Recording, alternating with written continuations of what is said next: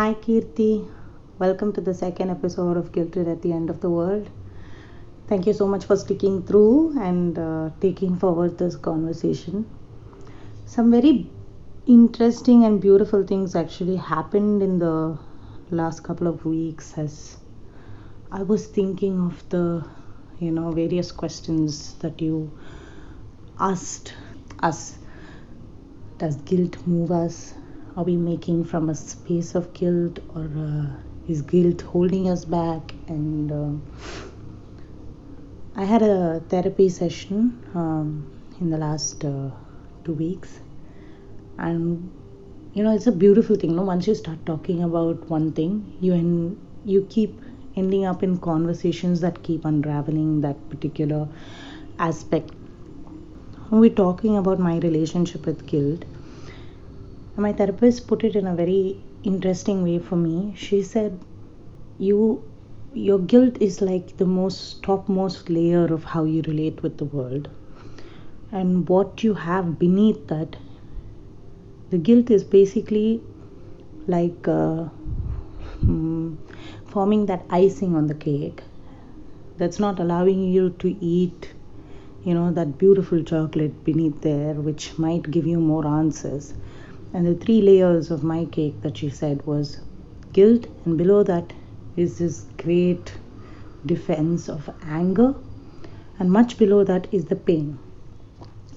So we've talked about uh, you know how culturally the women here are subconsciously trained to be you know in many ways codependent right? And uh, in the sense something happens to me, I will still try to figure out if it is me who has to put in the work or uh, do something to change to help another person. Now, of course, this also puts us in a space of resentment if we're not doing that in, from an aware space, right? And uh, therefore, you are not able to change, or you are having difficulty changing or uh, any of that or you've changed and you don't like the fact that you've changed forms the guilt. Because what has happened is not you have not had the space to properly voice the anger. Because the minute a woman raises her voice the woman a minute the woman makes a you know a remark it becomes uh, you're overreacting or uh, you're making you know you're putting drama and stuff like that okay or uh, you're being arrogant bitchy and various words. You're not being patient enough. And somehow our gender is expected to be far more patient in uh, dealing with a lot of things. And then below that below this anger which we anyway are not allowed to voice out in many places and then it bursts out in places where we're not able to process it for ourselves is the pain which we're not actually dealing with okay? We're kind of pushing it into pushing it lower and lower and lower into a space that shows up on our bodies and our way of life and uh, etc uh, this is a, this was a very beautiful way she put it for me and i ended up uh, visualizing it as a painting for myself which probably i'll share with our listeners also but you've seen this and many people think the fire so i drew this as a, a woman with a blue neck. And many people uh, ask me if that was had any religious this thing but it, it's it's more like the knot in the throat. Um, yes it also has that you know the the vesham that uh, the poison that shiva drinks is caught in his throat. Below that i drew a fire in the chest. And many people thought okay this is a woman with courage. But that was basically anger and uh, the rage that was caught. And much below that was the holes in the body of the woman which was you know all the pain. The holes and the bleeding and things like that. So it actually helped me to not talk about it or write about it and this time paint about it.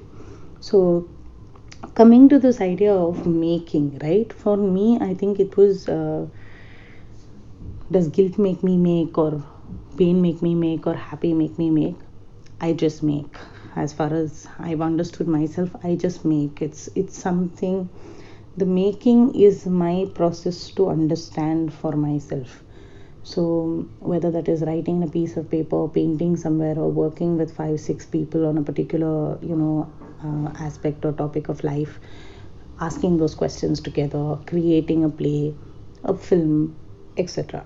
So I actually don't think the guilt has held me back in this process, but what it has held me back from is actually these very interpersonal relationships of not being able to, you know, clearly say, no, this is enough for me, this is not what I accept, and or to say it in a way that it can be taken or um, or find my exit route in a way that it's just safe for me. And of course we know that you know society is made in such a way that it's not easy to do this right?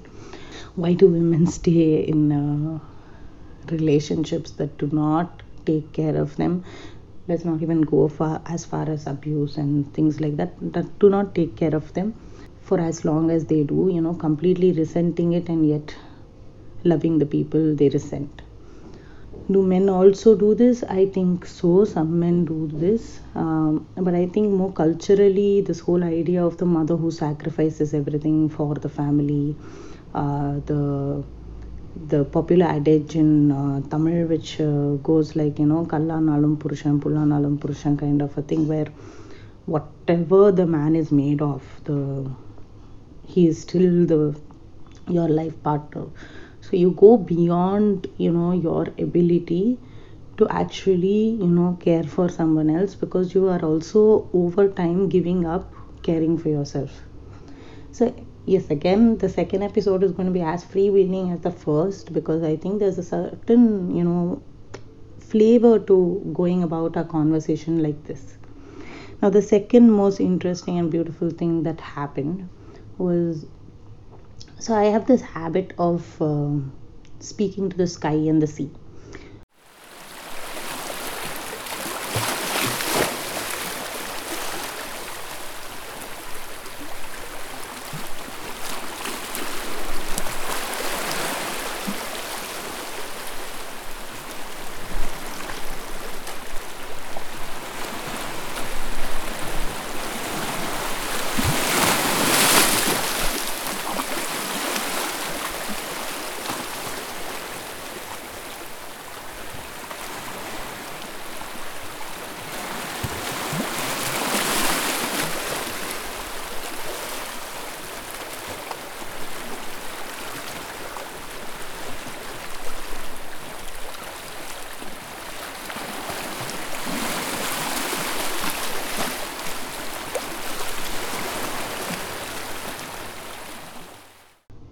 there's so much noise in my head and there's not always that can you know go to another person or even a book you know when i'm writing it.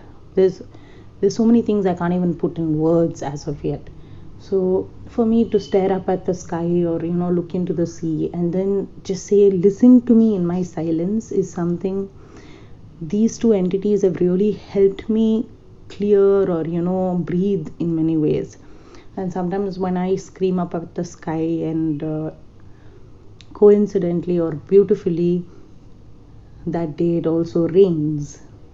I always uh, i would ask to the sky. As a child i used to do this. There's so much pain in the world. I can just see i can just see around me so many people are you know in pain wash out the pain. And i would ask the sky to just you know wash out just a little bit of that pain. Why don't you wash it out but strangely, I have never stood in the rain and say, wash out my pain. And three days back when it rained and my daughter wanted to play in the rain, for 10 minutes, the first time in my life, I just stood in the rain and I actually felt like I things were being washed off and like much much like my painting it was like those colors were just running from me now for 10 minutes, I was just standing there, you know, playing with her, very much present also. But this feeling was just there in my body where things were getting washed, and I just started feeling a little bit lighter and yeah thanks to the rain Listening to you share that, Sam, it felt like a warm blanket um, with a certain kind of respectful and comfortable warmth, truly. Um, that your therapist has broken this down with so much gentleness and so much compassion. And talking about the layers, I mean, and truly is, if you think about guilt like a banyan tree, it's um, feels like the roots have roots and under all of those roots, perhaps what those roots are gripping very firmly, like your therapist ever so beautifully put it, is all of that pain. So it's it's a very powerful image. It's left me with so much to think about, and also perhaps give me a map, if you will, uh, to unravel each of those layers. Because sometimes, I mean, personally, I don't know if this is necessarily true of everyone, but when I begin to unravel the layers, I really don't know where one layer has been unraveled and where the next one has begun. Uh, because it's sometimes that complex and that heavily woven in, right?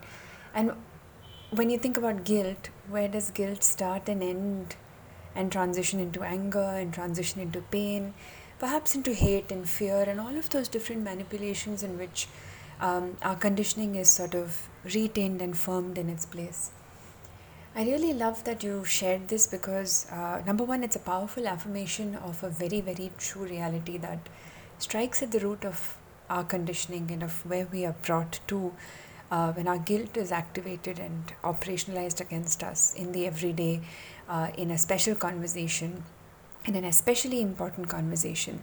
So, I, I don't really see this as a um, as a formula. I would call it for want of a better way of putting it, an evolving roadmap, really. And, and it, it really feels like that.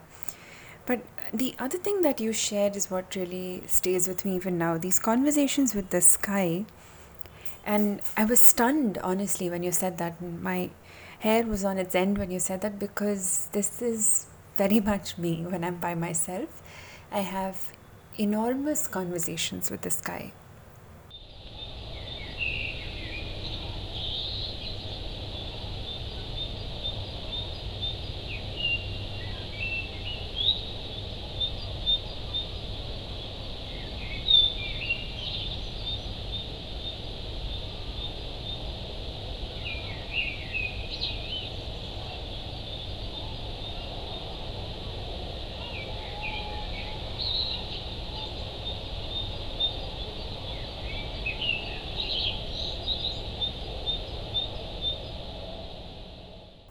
I have enormous conversations with this guy. And I say enormous because it feels like I'm speaking to an enormous presence. And one of the foremost things that has always made me wonder is how much has the sky seen? And how much has the sky consumed? How much has the sky processed and been forced to process? Whether that is human action, whether that is predatory behavior among animals, whatever it is, how much cruelty, how much anger, how much wrath, how much pain the sky has been a witness to. And when you think of all of that, do you wonder then, does the sky feel any guilt for its silence, for its unquestioning observation? For being a memory keeper but not transmitting those memories actively to anyone. Or maybe is it is it transmitting that memory in our cells in the form of intergenerational guilt? Um, are we carrying a guilt that goes beyond what we have processed in our everyday? Like are we carrying a guilt from our great grandmothers um, are we continuing to build more guilt that we'll give to our great granddaughters and and is all of this somehow rooted with a trauma and is the sky then a powerful memory keeper? Uh, I find myself grappling with these questions very often, and yet that's, there's a certain heavy calmness that comes in, heavy in a positive sense, if you will. I don't think that word has ever been used in a positive sense in so many different ways, apart from perhaps capitalists who see it as a way to acknowledge the weight of their pockets or the gold they get. But I mean, I feel like the reclamation of the word comes in there when you look at the sense of calm that descends in knowing that this sky has watched it all and probably has some kind of an answer there. This also reminds me of a really, really powerful um, story which goes back to the drawing, the painting that you made. And I know I kind of skipped ahead and went to the sky before I came here. Um, when we process feelings and we process emotions, uh, nine out of ten times there's there is some kind of an outlet, and the tenth time there's complete silence, which is when you have a freeze. So that outlet can be self-directed, that is, storing within the body is also an outlet, or can be directed externally to the world beyond us.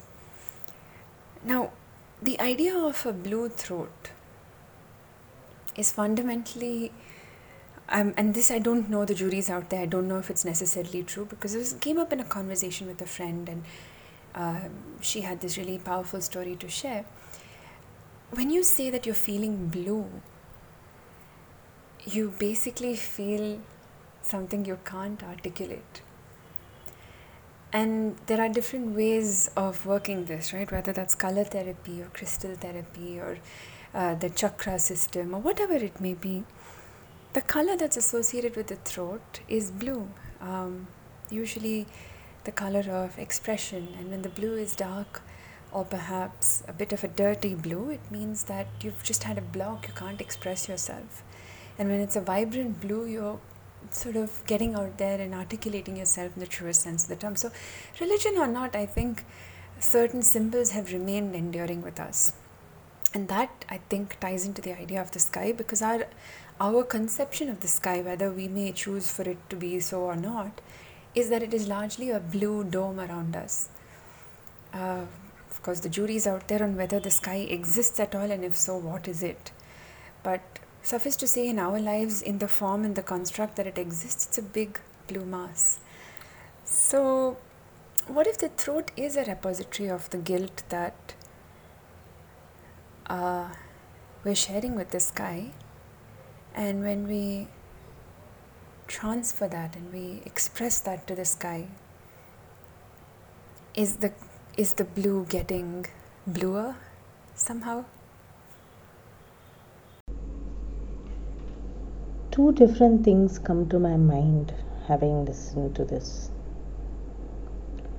One is a study which was done in 2006. It was written about quite a lot by this guy called Jules Davidoff, if I'm right, on the Himba tribe in uh, Namibia.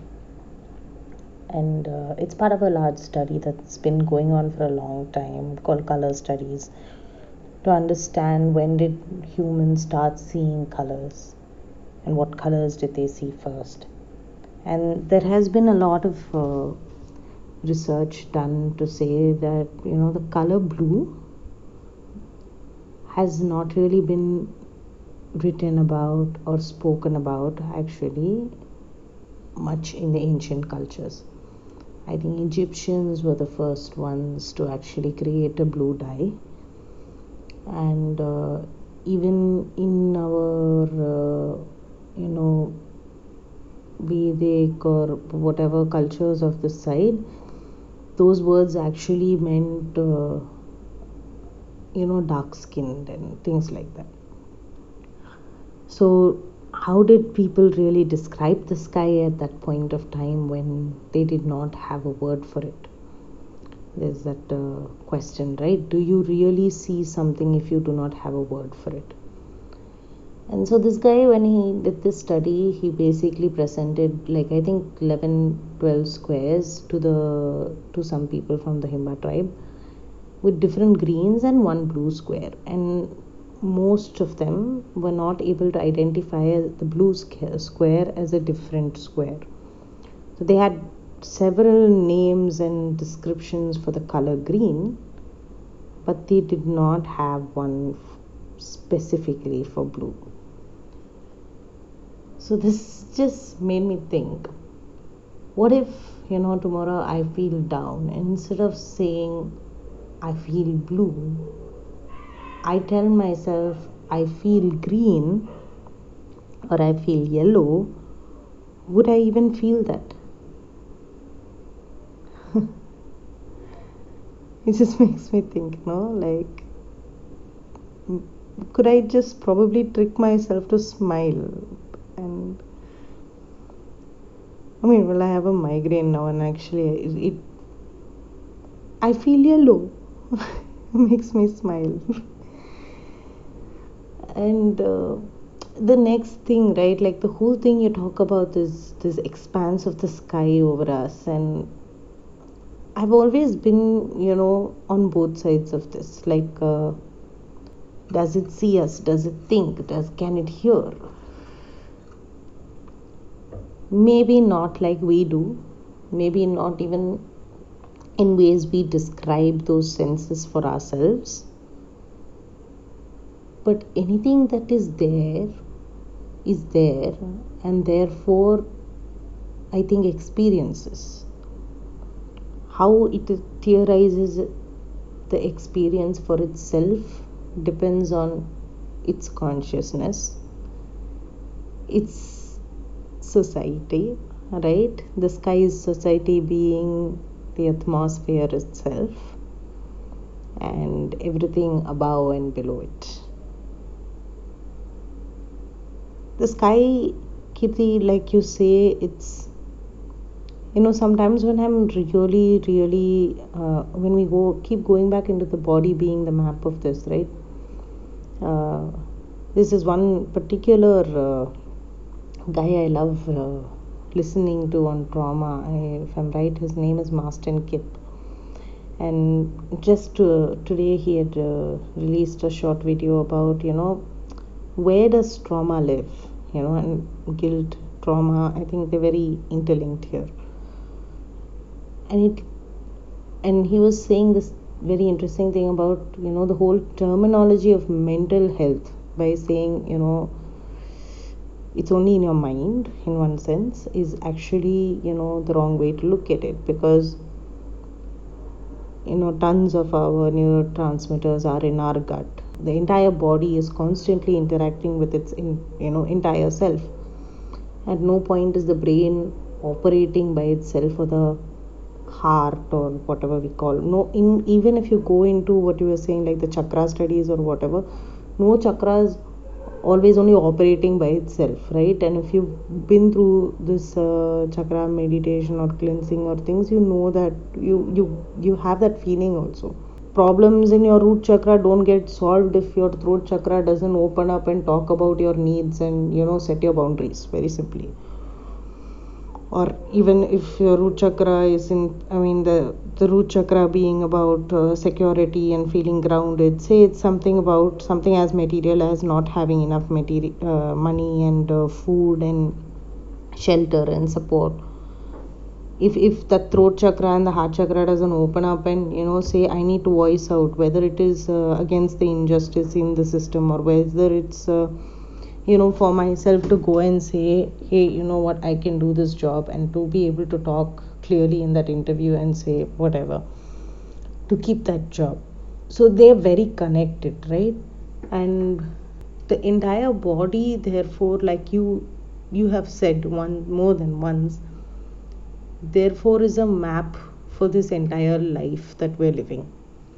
And one of the things i love doing when i'm walking and anxiety is hitting me right? Like sometimes when you're alone in, and you're walking somewhere or your anxiety suddenly hits you uh, or you've just had a very traumatizing day i like to imagine as if my body is the sky and the sea.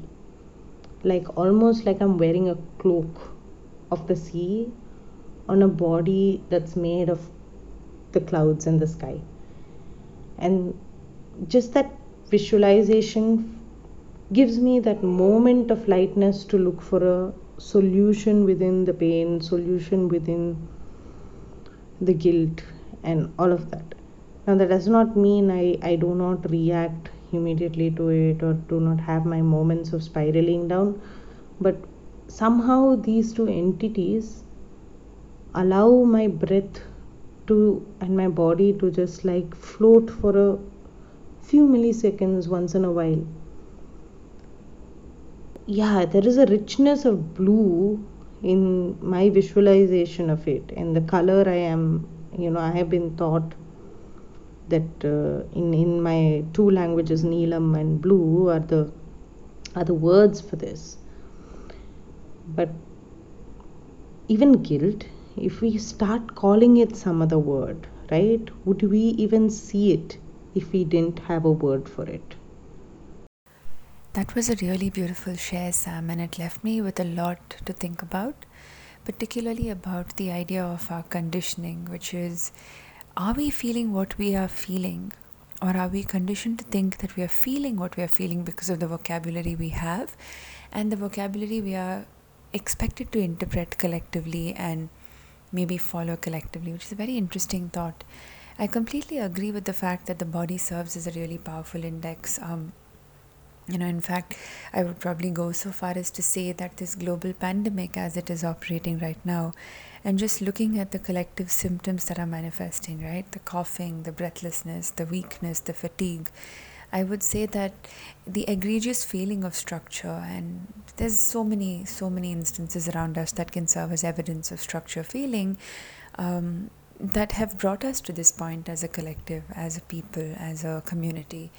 And which then for me actually translates to uh, so many different ways in which guilt plays out in a context like this. Um, am I am I am I right to be in the place that I am? Am I allowed to have this place within my heart and soul and body and mind?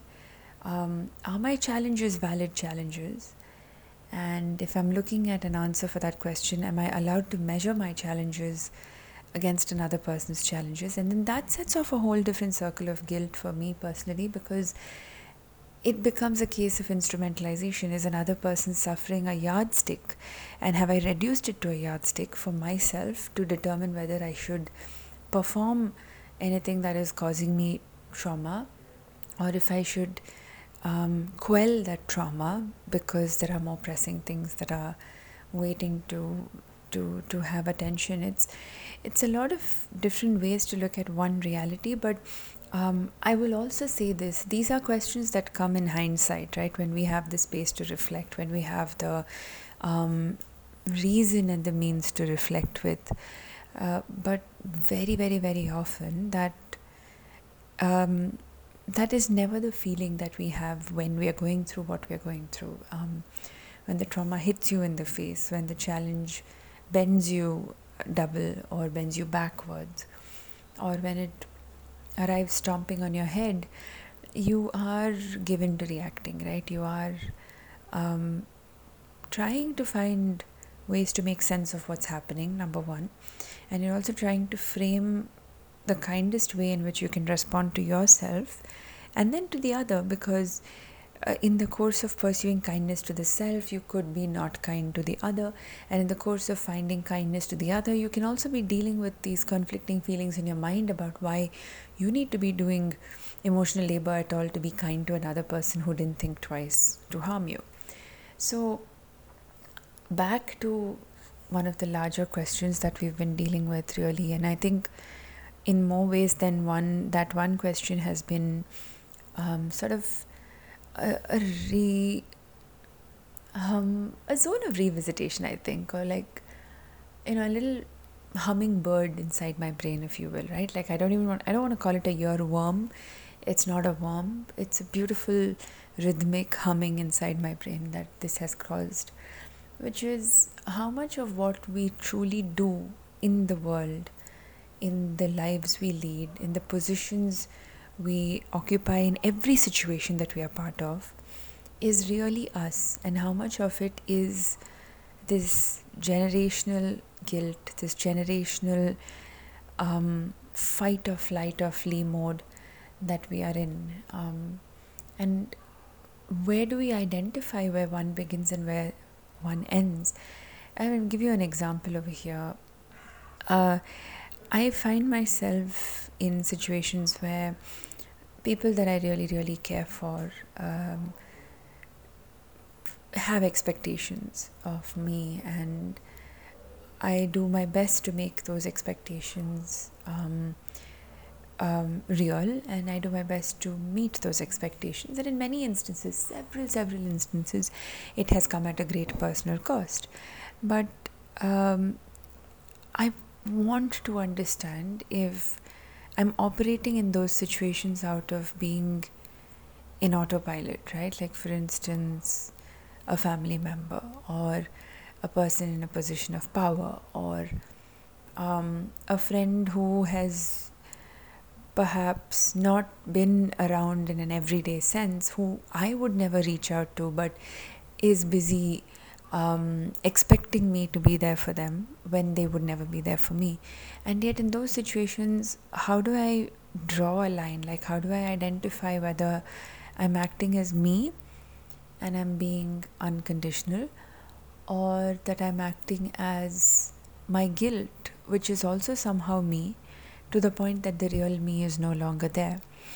And that terrifies me, Sam, in some instances, because it makes me wonder if I'm a creature of guilt and if everything that I'm going to do ahead of me is that guilt operationalizing its agenda through my actions and thoughts and that terrifies me. It terrifies me so much because i don't know if um, i could be so much more and i'm not